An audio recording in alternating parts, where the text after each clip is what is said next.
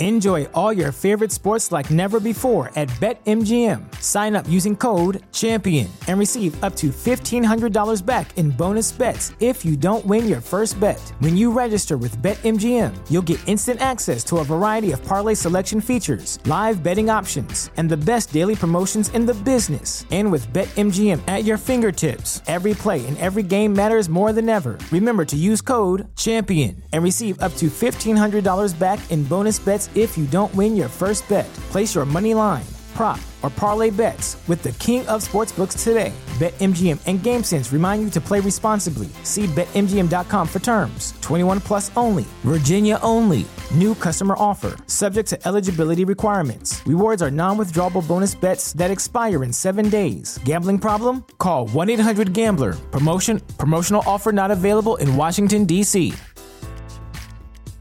At Parker, our purpose is simple. We want to make the world a better place by working more efficiently, by using more sustainable practices, by developing better technologies. We keep moving forward. With each new idea, innovation, and partnership, we're one step closer to fulfilling our purpose every single day. To find out more, visit parker.com/purpose. Parker, engineering your success. As humans, we're naturally driven by the search for better. But when it comes to hiring, the best way to search for a candidate isn't to search at all. Don't search, match with Indeed. When I was looking to hire someone, it was so slow and overwhelming. I wish I had used Indeed. If you need to hire, you need Indeed. Indeed is your matching and hiring platform with over 350 million global monthly visitors, according to Indeed data, and a matching engine that helps you find quality candidates fast. Ditch the busy work. Use Indeed for scheduling, screening, and messaging so you can connect with candidates faster. And Indeed doesn't just help you hire faster. 93% of employers agree Indeed delivers the highest quality matches compared to other job sites, according to a recent Indeed survey. And listeners of this show will get a $75 sponsored job credit to get your jobs more visibility at Indeed.com slash podcast. That's Indeed.com slash podcast. Terms and conditions apply.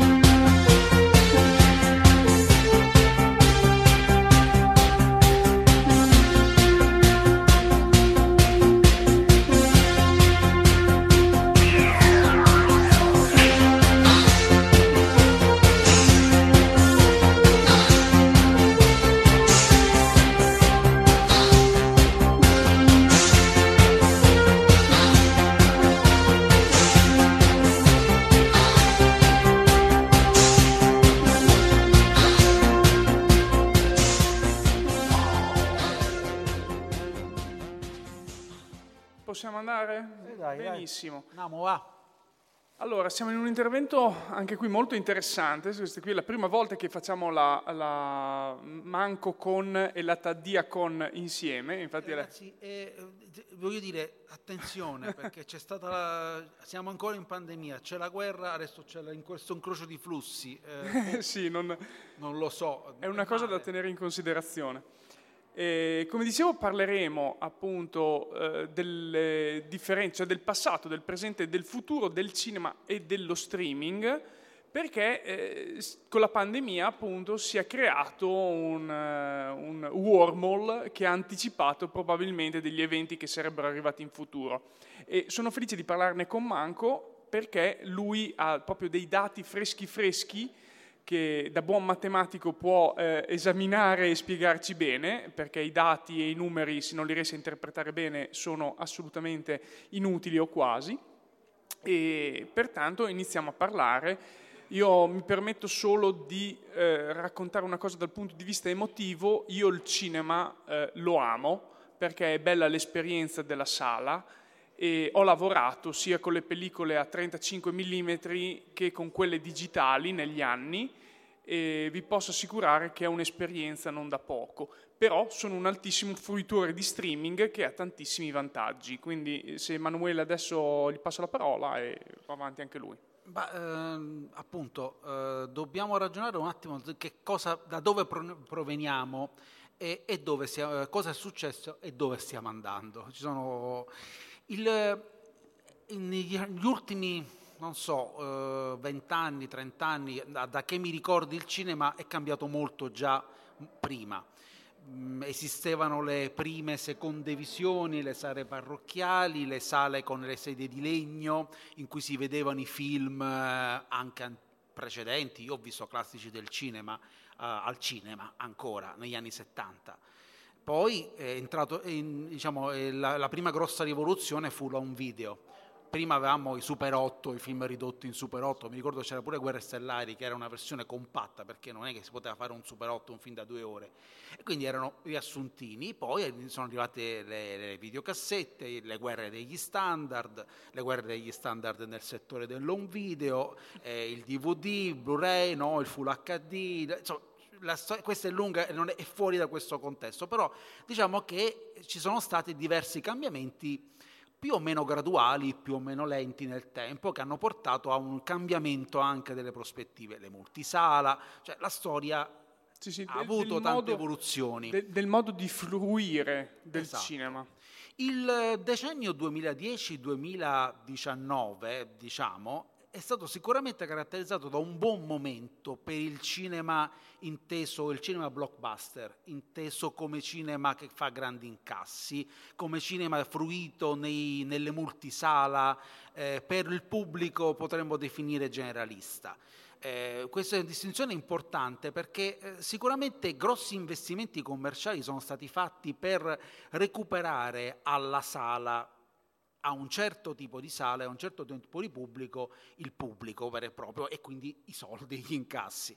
Il progetto Marvel Cinematic, eh, il progetto di riportare Star Wars, la Disney che fa grandi acquisizioni, sono stati in questo senso, cioè degli investimenti che hanno portato il cinema blockbuster a, mh, mm, a tornare nel, nella fruizione delle famiglie.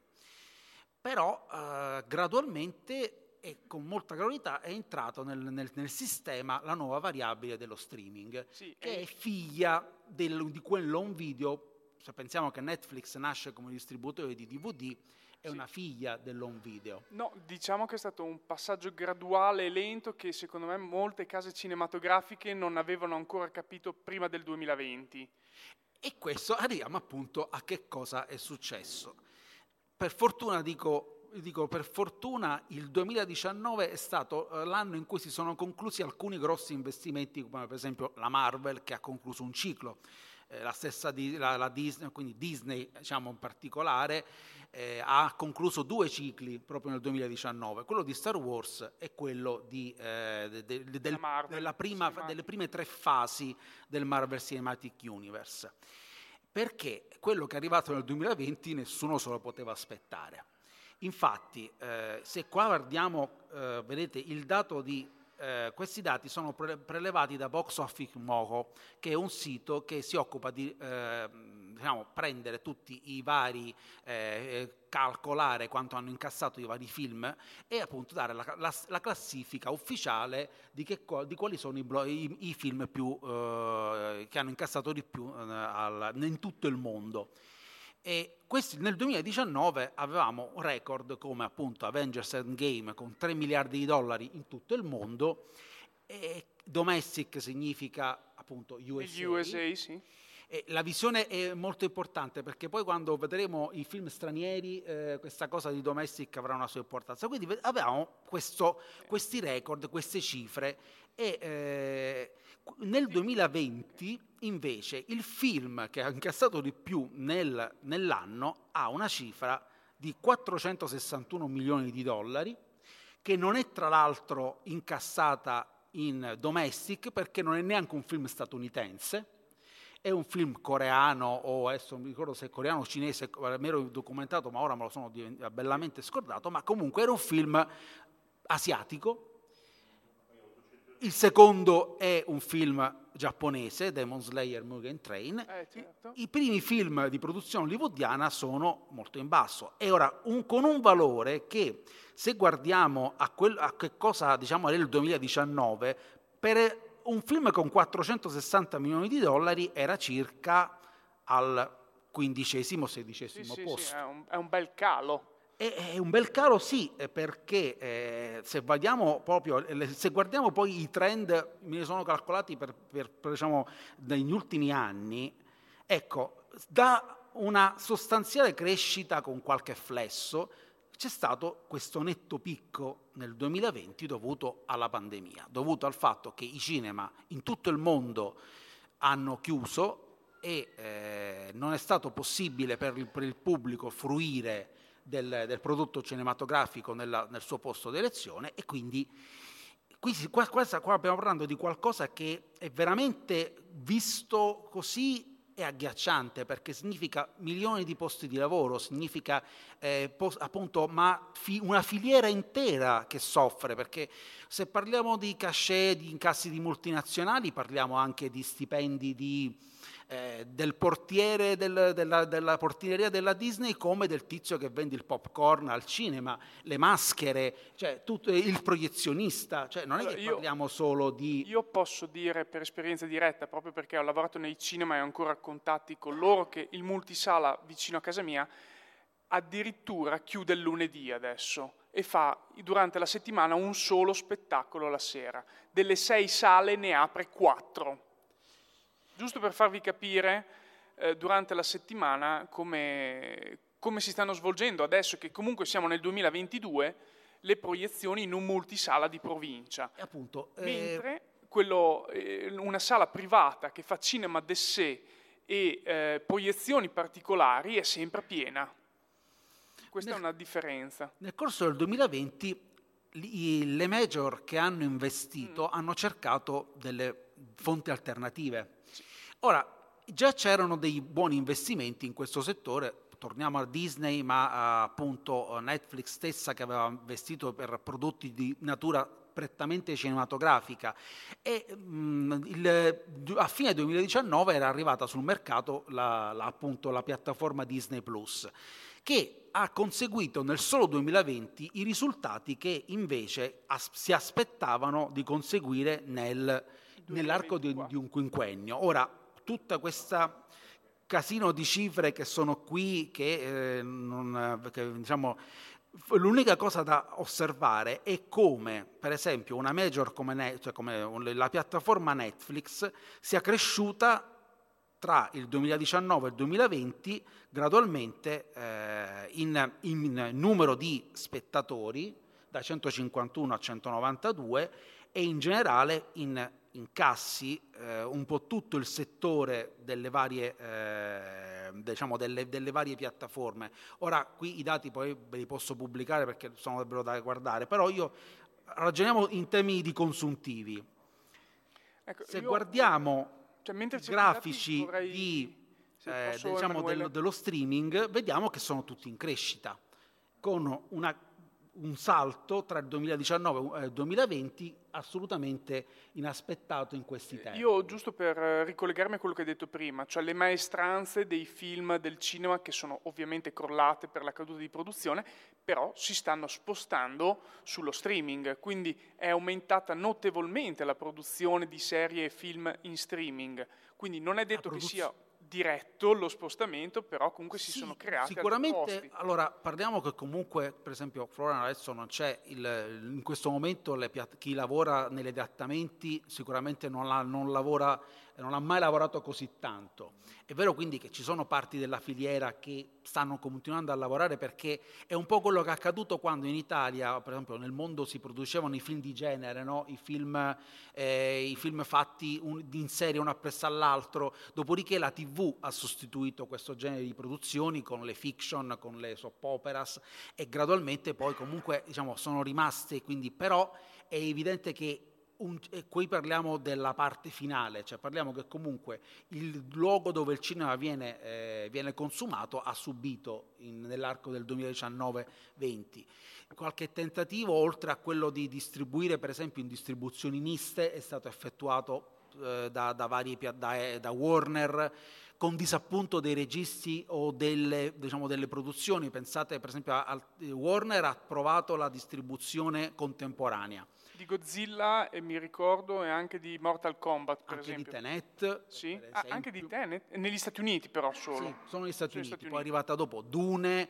cioè c'è stata questa distribuzione de, diciamo, che è stata male accolta anche dai registi ma eh, come tentativo da parte delle, del, della Major di eh, fronteggiare un grosso problema, la mancanza di contemporaneità dovuta ai alla, diver- alla difformità tra le eh, diciamo, andamenti pandemici nel mondo, cioè dire, se magari in alcuni paesi c'era possibile aprire i cinema, in altri no. Sì. Eh, quindi ci sono stati questi, la Disney ha, eh, man, ha aspettato il 2021 prima di mandare alcune produzioni eh, al cinema, altre a un certo punto ha sfruttato Disney Plus e l'ha mandata direttamente, quindi hanno risposto in maniera diversa. C'è, c'è ah. da dire anche un'altra cosa, che molti registi si sono opposti a questa visione contemporanea perché hanno nei contratti delle percentuali sugli incassi cinematografici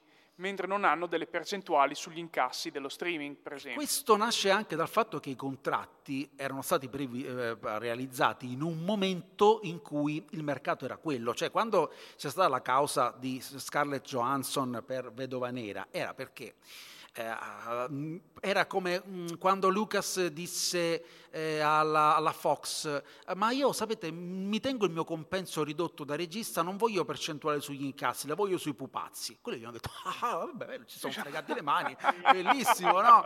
E adesso, eh, in quel momento Scarlett Johansson eh, o, chi, o, i suoi procuratori o chiunque partecipi in, a, a, in maniera attiva agli incassi, sicuramente si saranno detti, vabbè, ma è risibile la quota eh, dello, dello, streaming al momento e probabilmente neanche ci hanno pensato. Quindi hanno detto, vabbè, i film, questi film incassano mediamente un miliardo di dollari al cinema.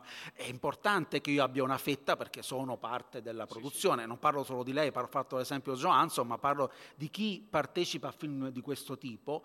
Allora, non era una variabile in quel momento significativa il, eh, essere costretti a distribuire il film in alcune parti del mondo solo in streaming e non avere incluso questo contratto, poi c'è da dire che c'è stata anche molta enfasi giornalistica, poi si sono messi d'accordo, eh. quindi non è che eh, la, la, cosa sia stata che Disney ha detto no, no guarda, no. tu te ne puoi andare a quel paese. Infatti dopo ci sono stati gli accordi proprio perché, per venirsi incontro e per capire anche la situazione, perché comunque le major hanno risposto con lo streaming perché non avevano altra scelta e non potevano continuare a tenersi bloccati degli investimenti da eh, milioni di dollari eh, lì, perché insomma, devono pagare il mutuo anche loro, tra virgolette, e quindi dovevano incassare. Ora, e fra quello che ho fatto... Oh, no, no, vai, no. Quello che ho fatto appunto è questi dati sono relativi all'America, cioè dice guardate, nell'America il mercato è cresciuto da 18 a 24 miliardi, che è un bu- una buona crescita, quindi prevediamo. Ora, gli analisti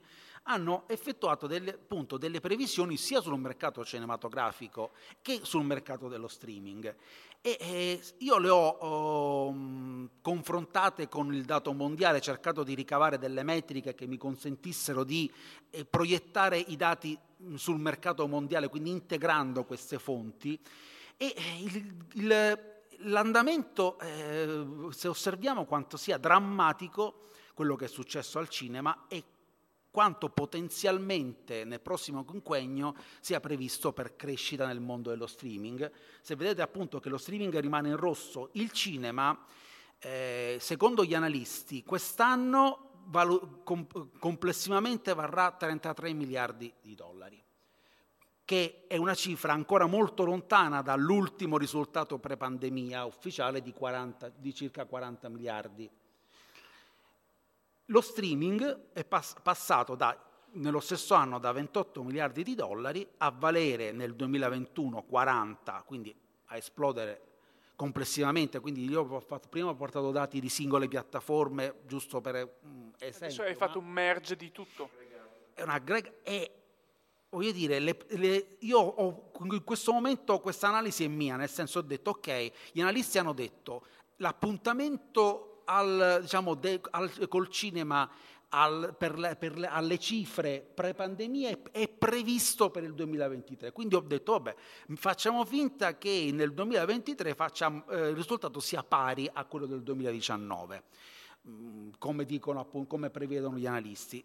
Comunque siamo sotto alle previsioni dell'intero settore sul, sullo streaming. Le previsioni ci dicono che lo streaming non solo ha incassato bene nel 2021, ma continuerà a crescere nel 2022 e continuerà a crescere ancora di più nel 2023 fino cioè, se stiamo parlando di, questi, di queste cifre, praticamente sta uh, in, nel, nel, almeno in questo quinquennio non ha doppiato, ma ha un terzo in più del valore. È proprio è schizzato alle stelle proprio rispetto all'andamento dei cinema, che al massimo, da quello che vedo lì, può ritenersi costante a livelli pre-pandemia. Attenzione, non sappiamo, ora, eh, non sappiamo neanche eh, le curve pandemiche come proseguiranno, le chiusure, le, se ci saranno nuove restrizioni stagionali, perché adesso andiamo verso una bella stagione, quindi magari possono, le cose possono cambiare per esempio, quest'anno, nel 2021 cosa è accaduto? Nel 2021 c'è stato un bel po' di entusiasmo, tant'è che per esempio se, guardi, se torniamo ai film che hanno incassato di più, abbiamo signor Spider-Man No Way Home che è quasi 2 miliardi di dollari, cioè un risultato che potremmo definire pre-pandemia per, questo film, per questa produzione. Sì, appunto, hai detto bene, per questo film, per questo film.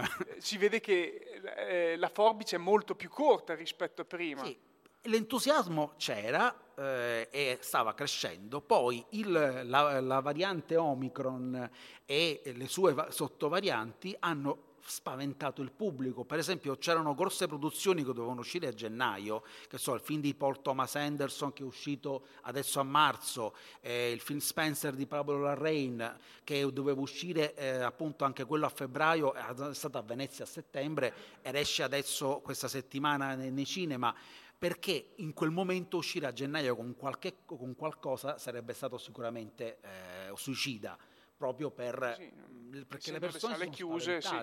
non tanto perché, perché, comunque i cinema sono rimasti aperti, perché eh, non è che hanno, eh, sono state rest- imposti dall'alto le restrizioni, ma la paura eh, e comunque la, il, il, diciamo, il, mm, il clima generale a cui poi a questo punto tutte queste analisi le ho fatte pre-guerra, perché le ho fatte circa un po' di tempo fa e quindi eh, tranne diciamo eh, non, non, non, le ho fatte dopo il 24, non so neanche se in questo momento poi ci siano analisi in corso, ma è probabile che tra sei mesi si ragionerà su che cosa sta, eh, può essere il clima generale eh, anche dovuto a quest'ultima congiuntura, eh, perché comunque poi, aumenta, per esempio, ci saranno altre variabili economiche, aumenti dei costi dovuti agli aumenti dei carboni, chissà che cosa, che, quali sono le prospettive. E quindi e, e se queste previsioni, per esempio, di crescita dello streaming, per cui noi a casa, belli tranquilli, ci guardiamo un film, non ci spostiamo, non consumiamo benzina, e sì. eh, appunto non, non, rischiamo contagi e ce ne stiamo a casa. Se queste previsioni erano valide pensando semplicemente alle variabili Covid, mi chiedo se, an- se queste previsioni rischiano di non essere addirittura superate da quest'ultimo clima per cui dico basta, cioè, ho, ho, ulteriori motivi per rimanere a casa a fruire di questi prodotti. Sì, c'è da dire una cosa che secondo me, eh, l'ha già accennato che praticamente c'è un costo aggiuntivo per andare al cinema. Cioè io non pago solo il biglietto del cinema, ma pago eh, la macchina, pago i popcorn, pago da bere e via dicendo.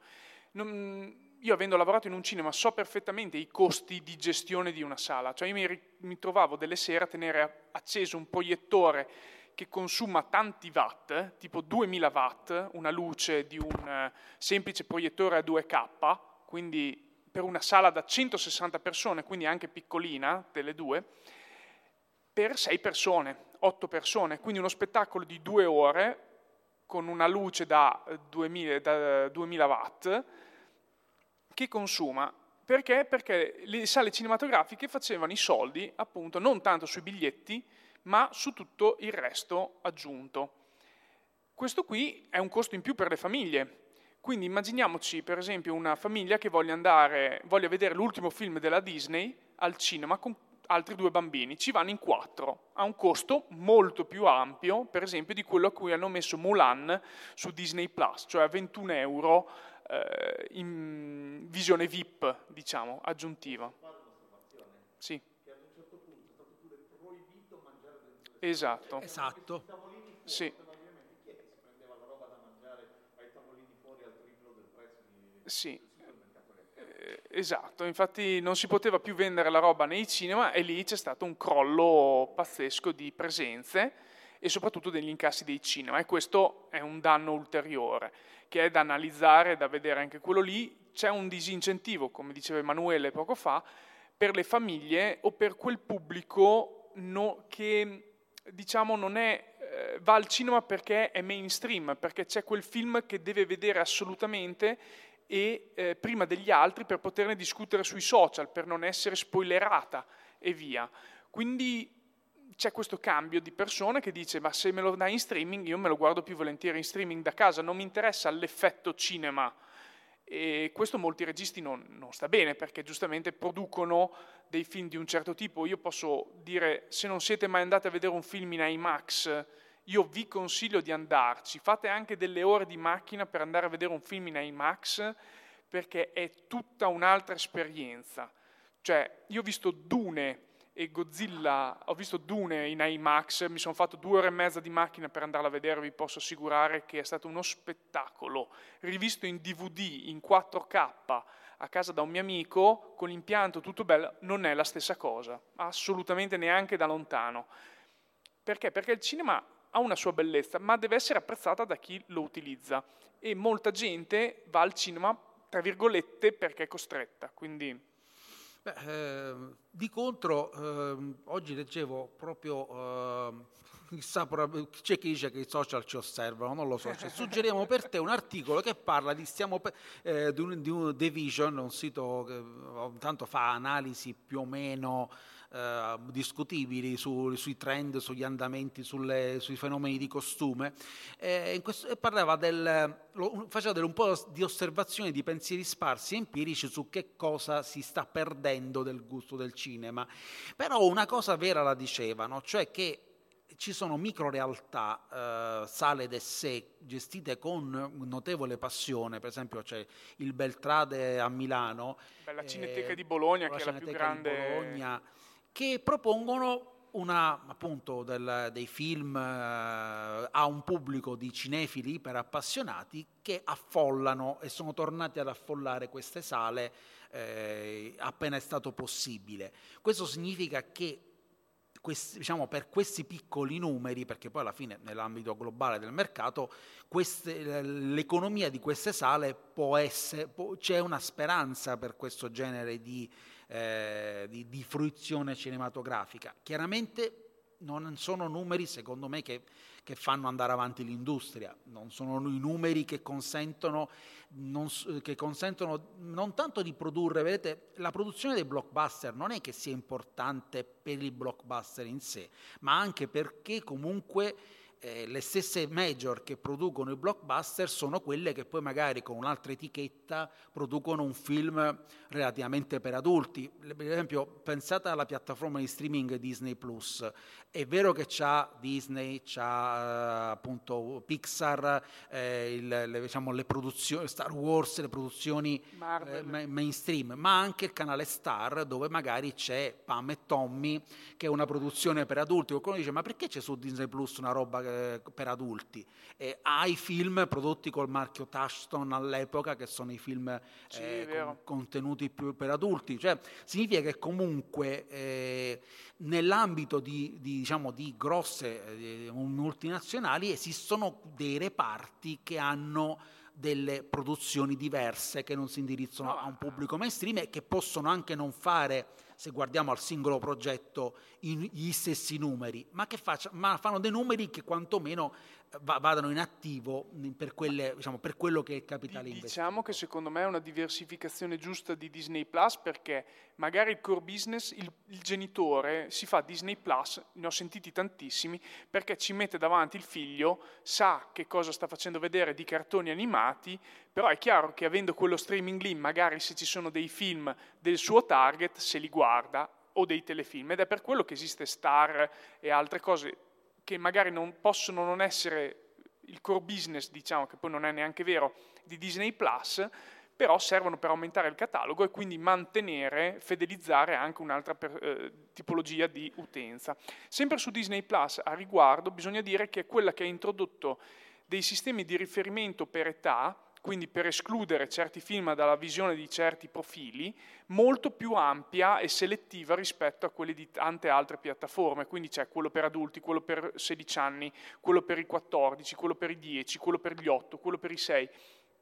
Differenzia molto in modo da crearsi più facilmente dei cataloghi fruibili per età.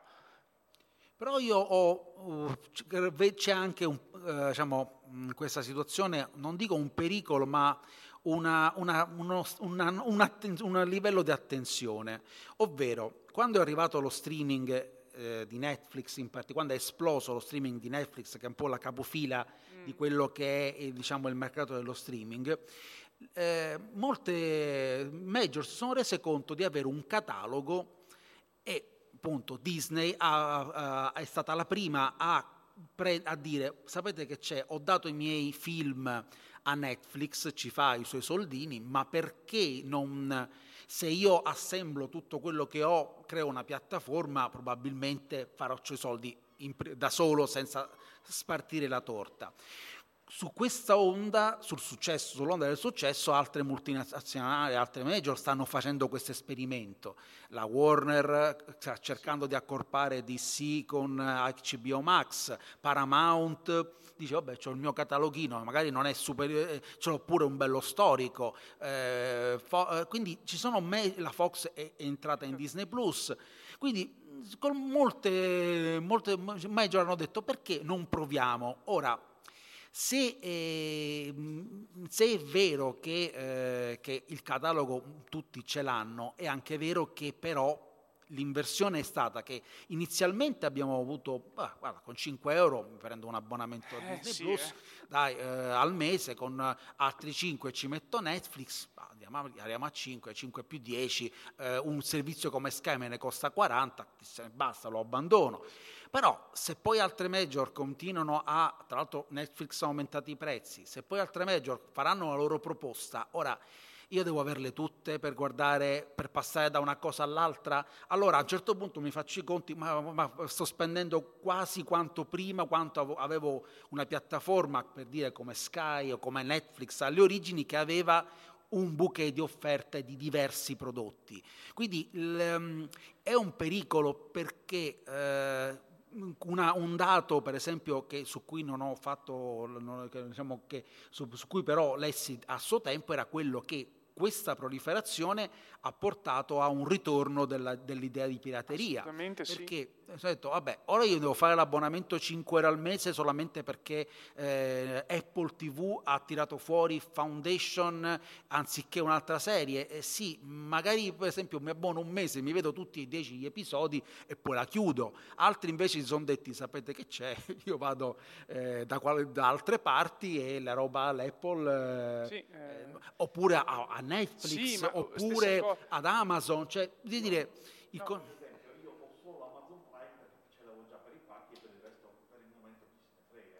Eh, quindi eh, o rinunci o qualcuno poi non diciamo, non dovremmo incintare le persone, ma qualcuno sì. trova altre vie.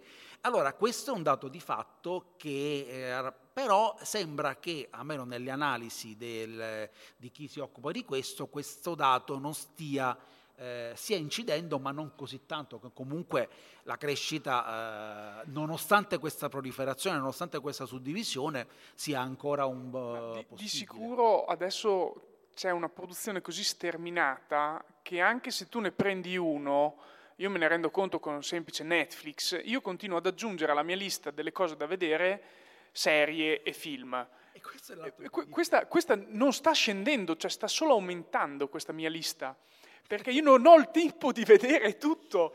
Quindi è, Ma ed ho solo parla anche che molte volte, io certe sere mi chiedo eh, se la, la, serata non sia in realtà sfogliare le locandine e le sinossi dei film, poi, la sera, poi ti rendi conto che sono le 11 di sera e praticamente hai passato la serata a vedere sinossi di film di, senza scegliere il film che volevi vedere questa sera. Sì, sì. Cioè, sicuramente è anche diverso dal momento, da un lato eh, c'è l'entusiasmo per appunto la possibilità di scelta che rispetto a chi ha conosciuto, chi è più anziano di noi, si ricorda quando esistevano il primo e il secondo canale, quelle private, e già sembrò un evento storico. No? Ah, quindi prima la, il, la, proposta arrivava in casa, noi eravamo lì quasi passivi, ma abbiamo, potevamo scegliere tra un certo numero di cose. Ora, tra le proposte della stessa TV i, diciamo, tra, tradizionale che sono aumentate, tra le proposte dello streaming le, e queste altre, eh, insomma, il, veramente il rischio di bulmia e di blocco da asino di Buridano di fronte a questa offerta c'è, per esempio, altro problema. Sì, eh, come dici prima, il problema principale è riuscire a capire in quella piattaforma che cosa guardare quella sera. E, mh, proprio ieri Netflix, nella nuova versione dell'app, se vi ricordate, aveva le 5 stelline che tu potevi dare all'inizio. Poi a un certo punto pollice su, pollice giù. Oggi arriva, ieri mi è arrivato il doppio pollice su. Quindi abbiamo adesso doppio pollice su, che proprio l'ho adorato, lo voglio rivedere assolutamente.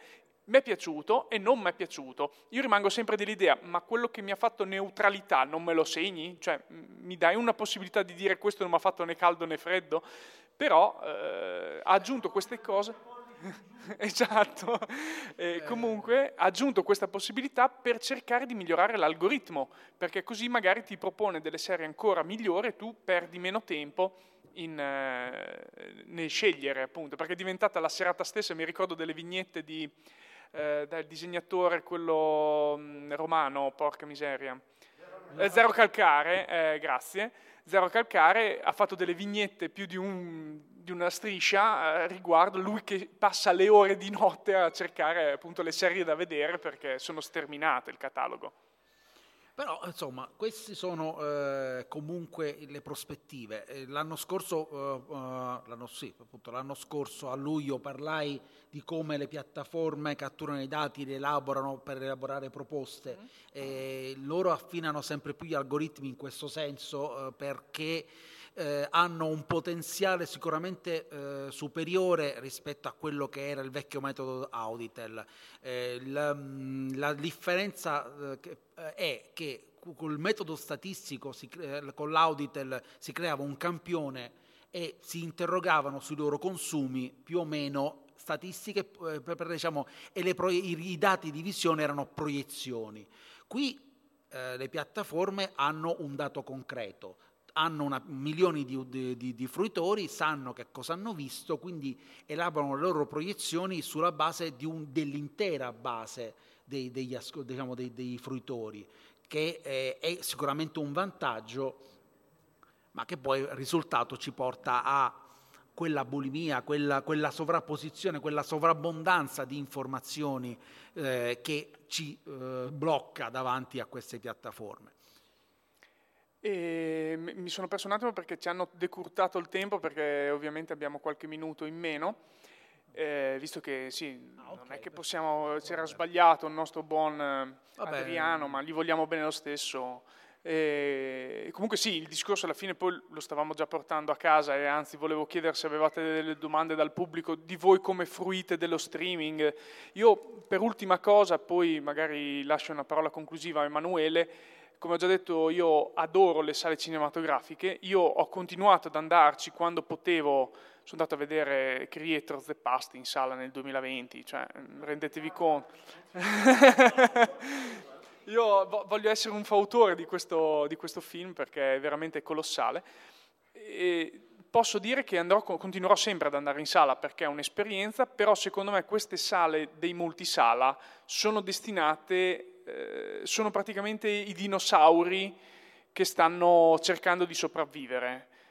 mentre molte sale eh, appunto d'essè hanno un pubblico molto più solido che andrà sicuramente più avanti. Quando si diceva solo dieci anni fa che quelle sale lì sarebbero sparite nel giro di pochi anni, quindi cioè, si è proprio eh, ribaltato qualsiasi cosa e secondo me le sale, anche quelle del multisala, dovranno essere riconcepite, soprattutto eh, come tipo di fruizione, magari anche come dimensioni, eh, in America alcune lo stanno già facendo, non dico cosa perché è un'idea che ho da 3-4 anni, ma nessuno vuole investire nella mia idea perché non mi sono messo a cercare questa cosa, però a parte questo qui vedo un futuro delle sale cinematografiche buono sostanzialmente, ma diverso da come l'abbiamo concepito negli ultimi vent'anni a livello di blockbuster e multisala, anche perché la Disney sta puntando molto sullo streaming e molti film della Pixar, per esempio, escono direttamente solo in, eh, in streaming, non più in sala.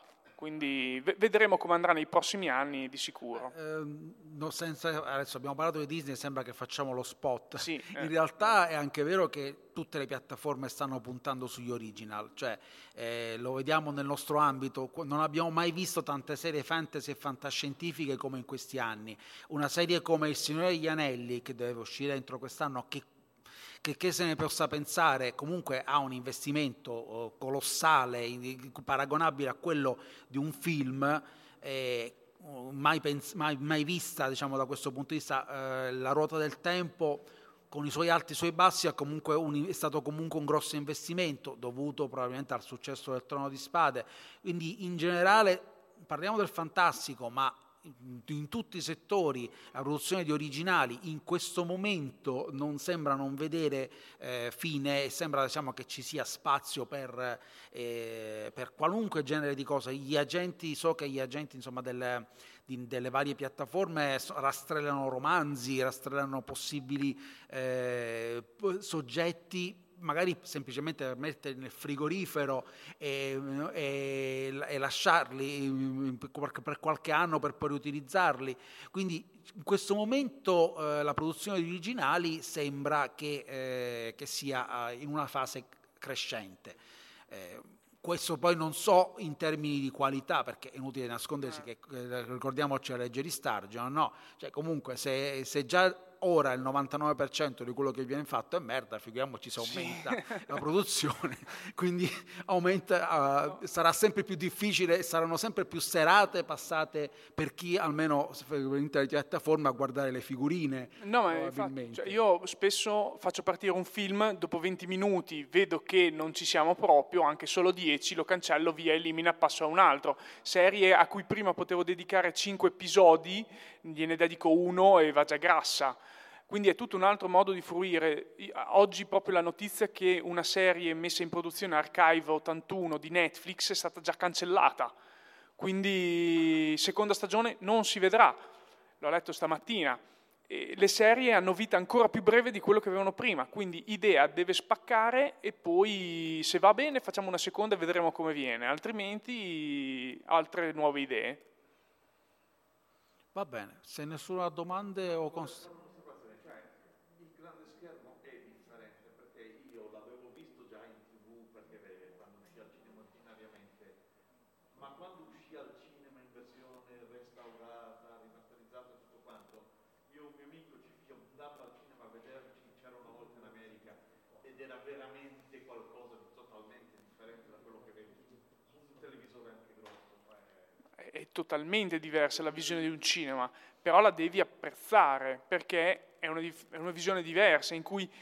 devi andare lì apposta, devi comunque rimanere lì concentrato. Cavolo, sullo streaming io posso vedere una serie, un film per 20 minuti, prendo, faccio un'altra cosa, poi ritorno lì.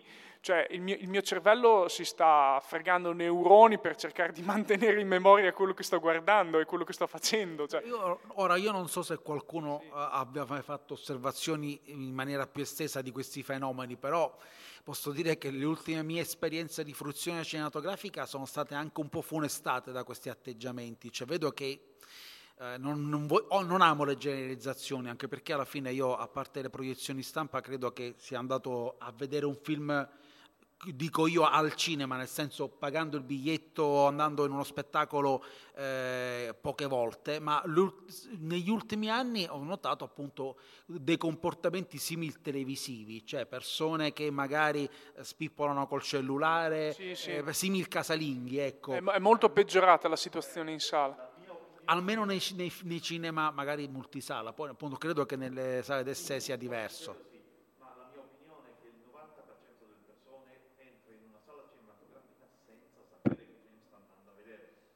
E quello, vabbè, ci può anche stare molte volte. Eh, vai al cinema così, eh, con l'effetto sorpresa. Ba- basta eh, solo... Cioè, quello che mi io veramente molti mi sono testimoni, andando al cinema a vedere Porco Rosso e uno dopo un quarto d'ora si alzò e disse schifato uscendo, ma questo è un cartone. Vabbè, qua mi sa che c'è qualche problema. sì, Questo eh... è un caso molto limite, interessante però.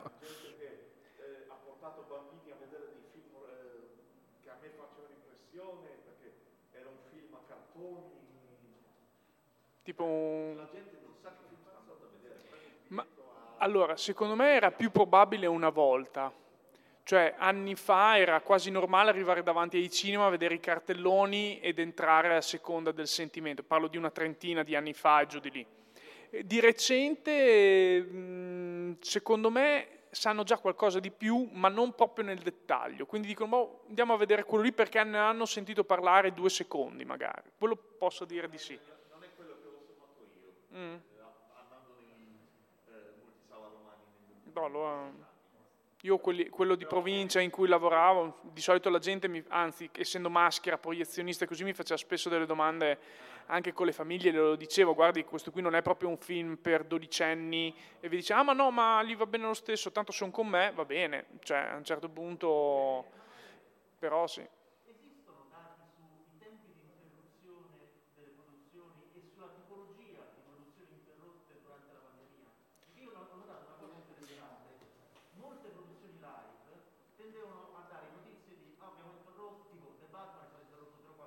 Sì.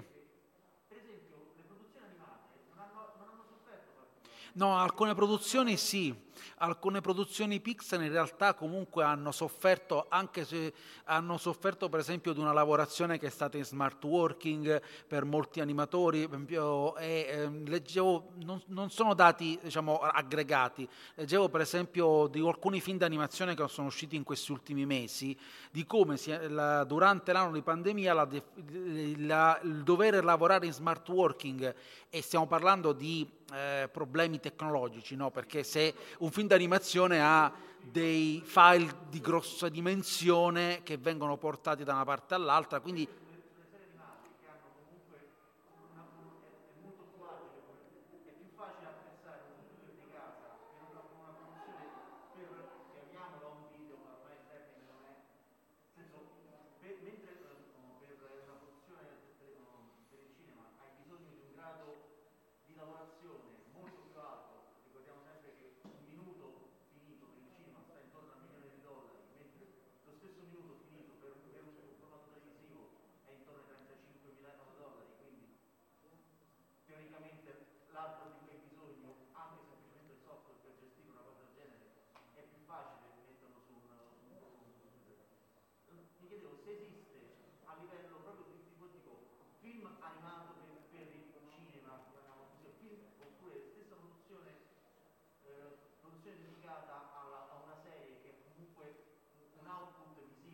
mm-hmm.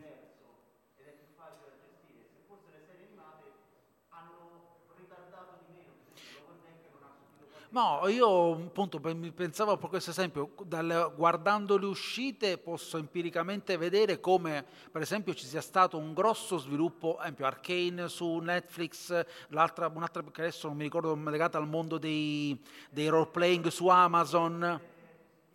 Eh, esatto, adesso e quindi dico oh, Lower Decks, Ancanto è uscita eh, su Netflix stessa, eh, da quello che ho visto le produzioni animate eh, appunto non sembrano aver risentito, almeno parliamo delle seriali, ma anche in fondo anche i film, l'unica differenza è che poi magari è, è, che è stato appunto un rallentamento dovuto a, a problemi tecnici, ma che ha portato magari anche a un rallentamento, a un ritardo nell'uscita che poi è stato anche valutato sulla base di altre variabili che sono appunto quelle. Esatto.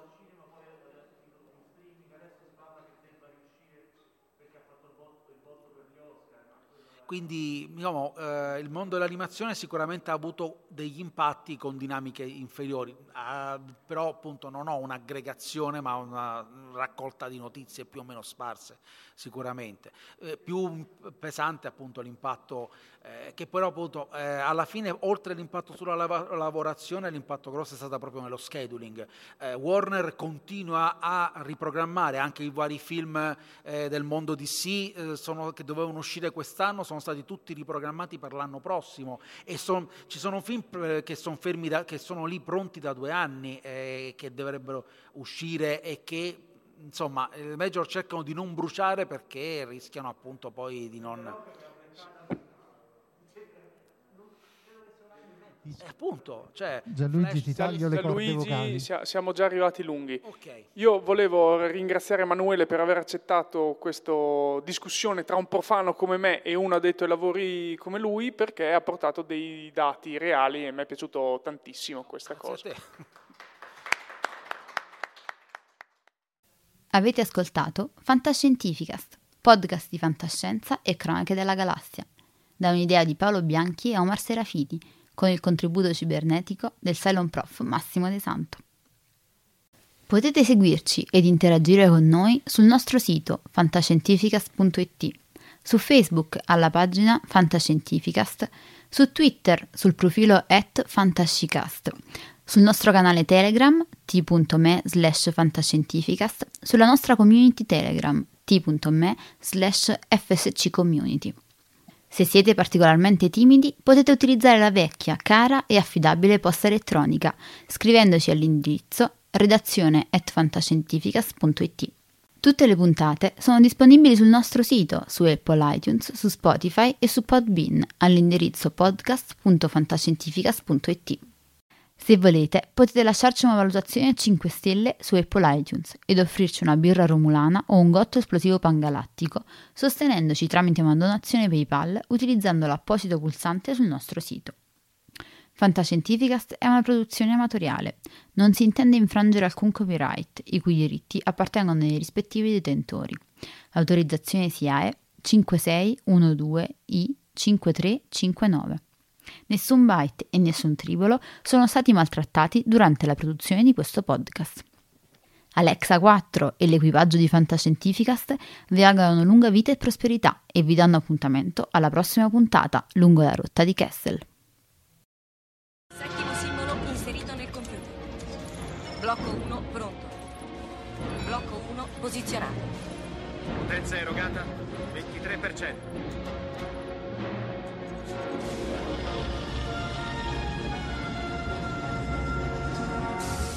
Così, Blocco 2 è pronto. attivato. Blocco 2 posizionato. Siamo al 35%. Arme rosse, evacuare l'area intorno allo Stargate. Liberate l'area, torniamo da voi, chiudo le porte. Andiamo, sbrigate. C'era quello sotto la grande pietra. Sì, mio padre lo trovò nel 1928. È fatto di un minerale che non si trova sulla Terra. Blocco 5 posizionato. 75%. Blocco 6 pronto. Blocco 6 posizionato. Non eravamo mai riusciti ad andare oltre nella sequenza.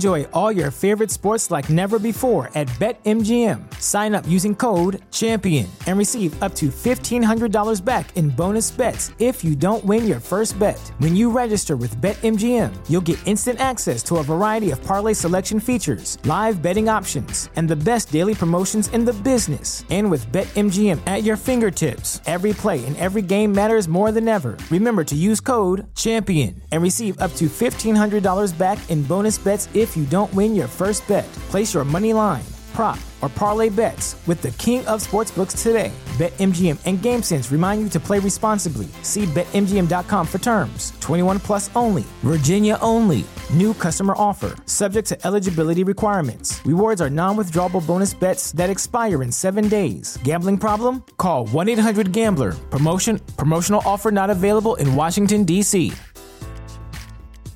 At Parker, our purpose is simple.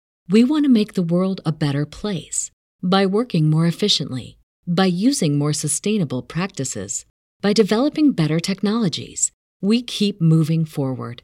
With each new idea, innovation, and partnership, we're one step closer to fulfilling our purpose every single day. To find out more, visit parker.com/purpose. Parker, engineering your success. As humans, we're naturally driven by the search for better. But when it comes to hiring, the best way to search for a candidate isn't to search at all. Don't search, match with Indeed. When I was looking to hire someone, it was so slow and overwhelming. I wish I had used Indeed. If you need to hire, you need Indeed. Indeed is your matching and hiring platform with over 350 million global monthly visitors, according to Indeed data, and a matching engine that helps you find quality candidates fast. Ditch the busy work. Use Indeed for scheduling, screening, and messaging so you can connect with candidates faster. And Indeed doesn't just help you hire faster. 93% of employers agree Indeed delivers the highest quality matches compared to other job sites, according to a recent Indeed survey. And listeners of this show will get a $75 sponsored job credit to get your jobs more visibility at Indeed.com slash podcast. That's Indeed.com slash podcast. Terms and conditions apply. Everybody in your crew identifies as either Big Mac Burger, McNuggets, or McCrispy Sandwich. But you're the filet fish Sandwich all day. That crispy fish, that savory tartar sauce, that melty cheese, that pillowy bun. Yeah, you get it.